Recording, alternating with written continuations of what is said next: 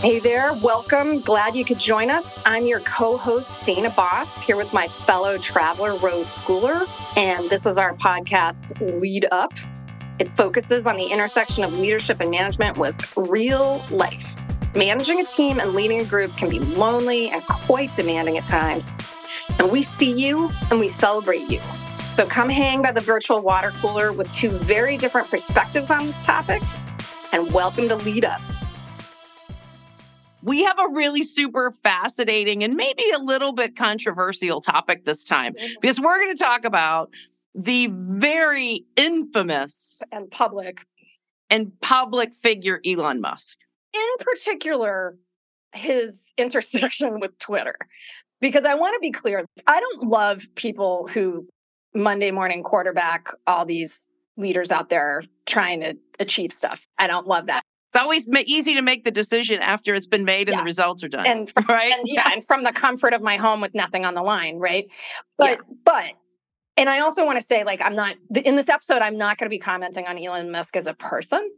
I will be commenting very specifically on his very public actions at Twitter and what that says about leadership and management. Um, but I mean, he, other than Bill Gates, he's the American that gave the most to charity last year, right? So, so I am not commenting on him as an overall person as we talk through this.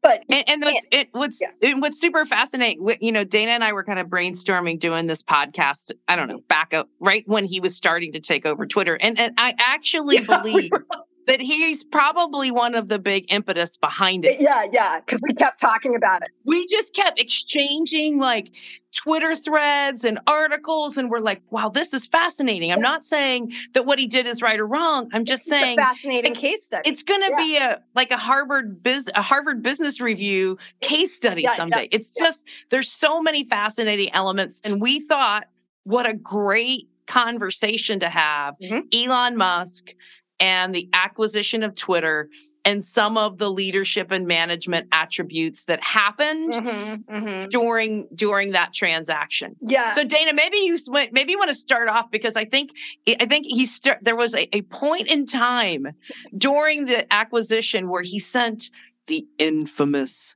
email. Yeah, he sent the infamous email. So he did a lot of things when he first arrived. You know, he immediately laid off the entire leadership team, the CEO, etc. He walked in with a sink. Yeah, I respect his accomplishments in general, like his arc and what he has achieved through Tesla and some of these other innovations. But I just couldn't understand what the heck was going on with this because, you know, his there's so many ways I reacted to the email, but but he basically sent this email that many people probably are aware of that said to all it was a blanket email to all employees like you know be prepared to work extremely hardcore and you better be in the office not working virtually or 5 days a week or you can go pretend to work for someone else. And man did that get my back up. That's when i was like texting rose like oh hell no. Like i just because this pandemic made everyone work from home. And the only reason most businesses survived is because people managed a way to deliver in a setting that was not typical for them. They managed to challenging. Out, yeah, yeah. They managed to figure out how to deliver when they could no longer take their kids to childcare. They managed how to deliver when they worked in a tiny one bedroom apartment or studio, even that they couldn't leave. And yet they still delivered on their jobs left, right, and center. And, and I know I'm right because everybody talked about like, wow, productivity is maintained. Wow, look at that. We can all work remote. So for someone to say to me as an employee, within days of arriving or however long it was, like, you better do these things or go pretend to work for someone else. I was just yeah. like, oh my God. And I was yeah, let, from a leadership and management perspective, like, what, what better way to, to inspire people to leave you? Yeah, let's yeah. let's let's peel that one a little bit because I you I know get all hot about it. she gets all hot, and and I have probably a very non-popular yes. perspective on the on the workplace. Um, mm-hmm. so I, am going to lay it out there, then you can all send me hate mail afterwards. um, so let, let's just dissect. You will come in and you will work in the office. So let's focus on that statement for a second. Um, I would argue he bought the company he gets to make that rule. He gets to say, I want you to work in the office. Okay. I'm not disagreeing. Um, nope. And I would argue that when you, as a leader, maybe think that you want to change the culture, it's really freaking hard to do that when nobody's in the office. Mhm. Like, I think Mhm. When you dial back to 2020, everything Dana said was 100% right. Like, personally, I probably worked more that year than Yeah. I did any year in my Most career people say because I woke up, I slid my laptop over, I ate my breakfast on calls, I worked Yeah. until all hours of the night. I mean, you never got the separation of Yeah. work and home. Yep. So everybody was working a ton. So peace to that. Having said that, I think it is it remains to be seen the impact of not having days together Yeah, as yeah. a And I agree with that. in that. the office. Okay. So, but he gets to make that call. Yep. Right. Yep. It's his company. The part that put my hair on the back of my neck up is the insulting Yeah. insinuation that Dana highlighted, which is pretend to work at home. Okay, so let's say it. There probably are people that pretend to work at home. Yeah, maybe a few. Of course there are. Mhm. But don't insult the majority, in majority. the population Yeah, yeah, of yeah. the people that are working really freaking hard at home. Okay, so let's d- uh, one more layer of Uh-huh. this onion. Uh-huh. His intent. It's his call. He gets to make it. We can debate whether it's a good or bad decision. Right. The how. He made Yes. He made a decision. Would not be popular. That's what leaders and managers do is Yeah. that make decisions. Having said that, he used nothing in the form of his heart yes. in treating anybody with dignity and respect in the rollout. On the rollout. Yeah, that's exactly it. You I mean you nailed it, Rose. I just think the point of view, my point of view on this podcast and anyone who hires me is there are a way to do things that still can show respect and preserve dignity. And I don't think that did either. It's absolutely his call. I mean, everybody has to make calls on how they they run their company. Now, I will say, just as tangent, the world of work has just fundamentally changed. And when Absolutely. don't make a call like that unless you're prepared for some key talent to walk out the door because That's right. just a new normal and that's fine if you're prepared for that and you know that that's a possible possibility but to just send out an email saying like you better be willing to be hardcore and work five days or see ya i guarantee you a lot of twitter's best talent walked out the door so that was a really blunt faced instrument for announcing or approaching that decision you know Yeah, and maybe we can hit one, um, one other thing while we're talking about um, this specific action. yeah yeah yeah Um, I'm a I'm a big believer in sharing a a point of light. I Uh-huh. worked for a guy once that used to say you got to give people a point of light. Where are they heading to? Yeah. Point one. And the why behind a decision that you make. Not just, hey, I need you to come in and I need you to bring your sleeping bags and you're sleeping under your desk. And Right. okay, and, and again, it's his company. He Yep. gets to he gets to do that, or Yep. you cannot work there. Yeah. Maybe, and and and when I was reading the reports, the report said he hinted, hinted, keyword, underlined bold, Mhm. that steps are required to justify that $44 billion. yeah yeah Now Point one, that was his $44 billion, dollars, mm-hmm. right? Mm-hmm. So, mm-hmm. i mean i think he got some partnership yeah, yeah, yeah. but still He got his money where his mouth is. he laid himself on the line yeah He laid himself on the line. He gets to make the calls, but the only if I were his coach, would he would never hire me because he wouldn't give a rip about what I said.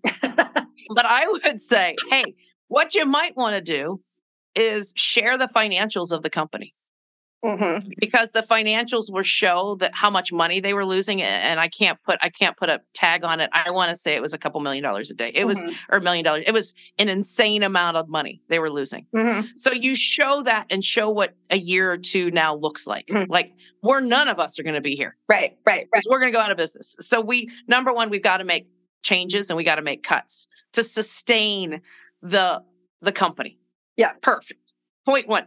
Point two, it's going to take intense commitment to turn this around.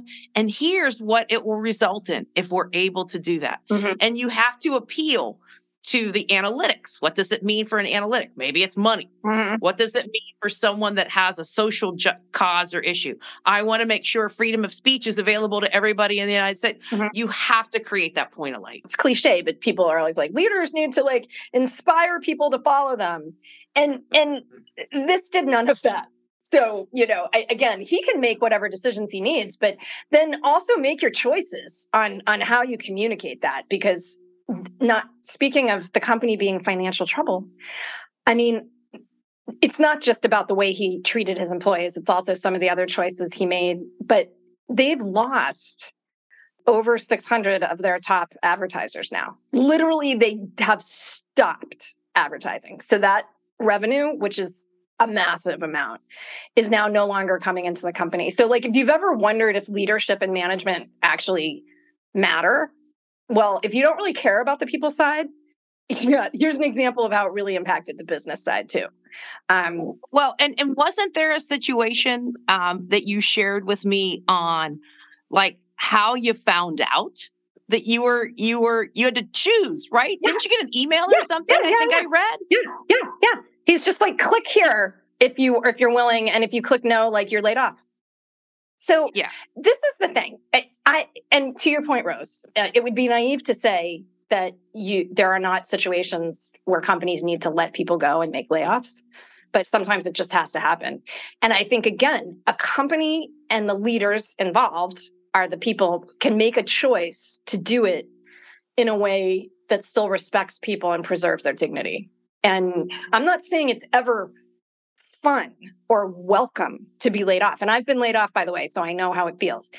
But there are ways to do it that are still showing respect and care for those being impacted. And I will once again say that his his actions showed neither.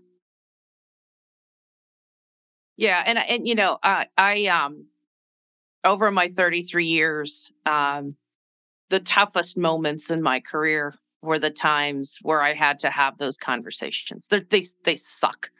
Uh, they're not fun. But going back to the respect and yeah, the yeah, dignity yeah. and the how, um, we always we I, I never sent an email and said make a choice or you're out or hey by the way i just want to give you a heads up pack your box. You know you don't have a job tomorrow. You don't send an email we either me personally or the people in my organization would have a conversation. So you could answer and by the way yeah. they're awful. More awful for the recipient but darn awful for both sides. But it's more awful for the person being laid off. And it was really critical that you prepared so you could understand yeah. the details like um because you'll get inevitably you get well why? Why me? Mm-hmm. um, how was i selected? What's going to happen now? What are my options in terms of uh, am i going to get any assistance? What happens to my health care? Um, it, do you have placement assistance services? Do i get a severance package? Yeah. you can't manage any of that over email and if you don't prepare uh-huh. you're going to be first of all you're going to look like an idiot you're going to look about so, like someone who doesn't care and someone that didn't get prepared for the conversation. And I think, me, yes, if you don't mind, punching up that you just described leadership and management there. Okay. Amen. The sister. leadership piece was we're going to do this in a way that shows respect and preserves dignity. We're going to do this. Everybody's going to have a conversation. And I want all of us to be prepared for those conversations. So that's the leadership piece. You cannot achieve that without some wicked tight management of how this is all going to roll out. By when should everybody have had a conversation? How are you going to prep all the managers that have to have that conversation to answer various questions? Oh, geez. Yeah. Or if they can't answer a question, who can they direct them to? And that takes wicked tight tactical management. And if you as a leader simply say, be respectful and talk to people and don't bother to, to actually find out if like what's the plan? Who is there anybody actually planning this and organizing it? Um, then then you're failing. Like that's a that's a classic, like you said, Rose, like that's a heart statement without any head or hands behind it. You can't, you can't yeah, you can't. And that's that. why, you, by you, the way, employees can get eh so cynical, is because they'll hear leaders and managers say these these meaningful statements like my door is always open or we want to be here for you and yet there is nothing in real practical life that backs that up. Back it up. So you just described leadership and management. If you don't plan for the execution, mm-hmm. if you don't use your heart in a real live conversation, what you end up doing is Dana mentioned, DBOS mentioned the 600 right. advertisers right. that they lost. Now you're going to have thousands of employees that aren't speaking for you you're always going to have someone that's disgruntled. Yeah. You're never going to get 100%. But when the majority are saying, hey, that's a really shitty place to work. It was so public that all of his actions, and then, like you said, some employees really put out a lot of candid information out there, including that one you sent me, which was this employee saying, like, basically what you said, like, hey, I respect that Elon Musk might have a different vision for this organization. But it's not clear to me what it is. It's not clear to me if I stayed what I'm staying for. I have no sense of what he, where he's going to take this organization. I thought that was a very interesting one because it was so even-handed. It wasn't lashing out. It was just like, no, I'm not staying because I don't I don't have faith that he's actually going to take this anywhere. I don't know what I'm fighting for. Yeah, I don't know what I'm fighting for. I don't know what I'm fighting for. And then, you know, I, I do and then the Twitter poll. And then the Twitter poll. I do have this interesting, I have a tremendous, as a personal statement editorial. I do have a tremendous amount of respect for Elon. So yeah, like yeah, I'm not I, I, am not a hater by any means. I just step back and go, you know, maybe it, he would be just amazing mm-hmm. with the, just a little little polish, right? Uh-huh. Um, but to, it is pretty gutsy to put the poll out that said, "Should I be the CEO?" It was, and be careful what you wish for, because everybody said no. No, not everybody, but the majority. And so he has, yeah. by the way. I, he was just interviewed yesterday, which will be a while ago for listeners of this podcast, saying like by the end of the year, he thinks a new CEO. I saw that in place. Yeah, yeah, yeah. He'll put a new CEO in place, and you know, um, I, I, if you look at some of his other assets, whether it be SpaceX or Tesla, mm-hmm. you know, the his actions at Twitter started to mm-hmm. impact the stock price and the valuation of yeah. those other companies for a number of reasons. Are are you can you manage all three of these assets? Critical critical yeah. assets yeah. to the to the detail and the intensity that it requires because I'll tell you what, being a CEO ain't no walk in the park. So, you know, it is not. I, that's him. why I always want to be really clear when I make these comments. Like, I, I think it's an incredibly hard job and I'm, I would be terrified. By- so, could you imagine, you know, mm-hmm. um, creating a satellite communications infrastructure, uh, creating EVs for the electrical right. vehicles Starting Tesla for the planet yep, and putting the infrastructure in place to do it. Um, and in in his mind creating a platform for free speech for the country.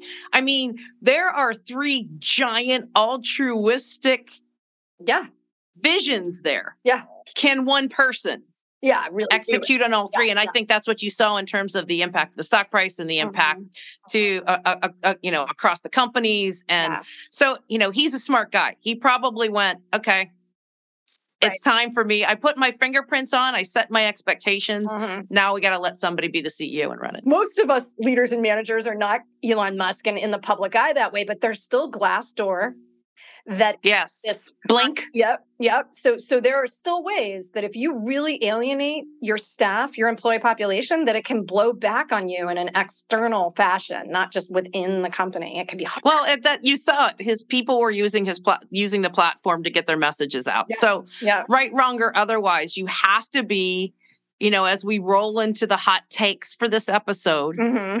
um my hot take would be You've got to make sure you have your head, which he clearly has. Clearly has. Yep. The hands, which mm-hmm. he clearly has. Yep. But bring that heart to work. Yeah. Bring that heart to your leadership and management. Yeah, yeah. Um, approaches. And by heart, I know that I'm defining, and I'm pretty sure you are too, by like just in this case, like you've got to treat people with respect. You've got to preserve dignity. And if you're not doing that, like, man, oh man, forget it. Like Yeah, you don't. That doesn't mean you need to be a softie. No, no, no. We are not yeah, saying right. you have to be a softie. A softie. No, yeah. no, no. This is not about the fact that you have to be nice. It's not a fact the fact that every idea should get applause. I'm not talking about that at all.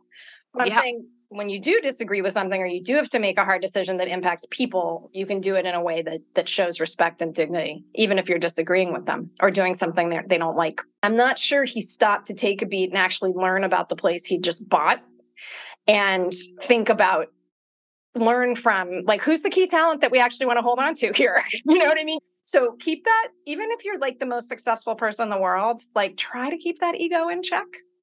Yeah i, I your point is a great one. Um it's probably an entirely another episode about leadership but with his success both corporate success financial success do you lose the sensitivity to lifelong learning? Yeah, you wonder. You wonder. Do you lose that sensitivity? So, our hot takes for this week. Hot takes. Hot takes. Make sure you keep learning. Yeah. Don't forget about using your heart and treating people with respect and dignity. Yes. And with that, we out. Epilogue. On March 6th, a person who goes by Halli on Twitter, H A L L I, wrote this on the platform Dear Elon Musk, nine days ago, the access to my work computer was cut, along with about 200 other Twitter employees. However, your head of HR is not able to confirm if I am an employee or not. You've not answered my emails. Maybe if enough people retweet, you'll answer me here. Okay, thank you everyone for spending some of your really precious time with us today. Odds are you don't have a lot of it, and we super appreciate you listening. Um, we'd love to hear from you. Uh, what are your questions or thoughts on the topic of management and leadership in real life? We promise if we hear from you, we will respond and we will discuss those topics and those questions on the podcast. So send us an email. You can find it on our podcast landing page um, and until next time, cheers to all of you out there doing your best to deliver for your teams, your organizations, and yourselves.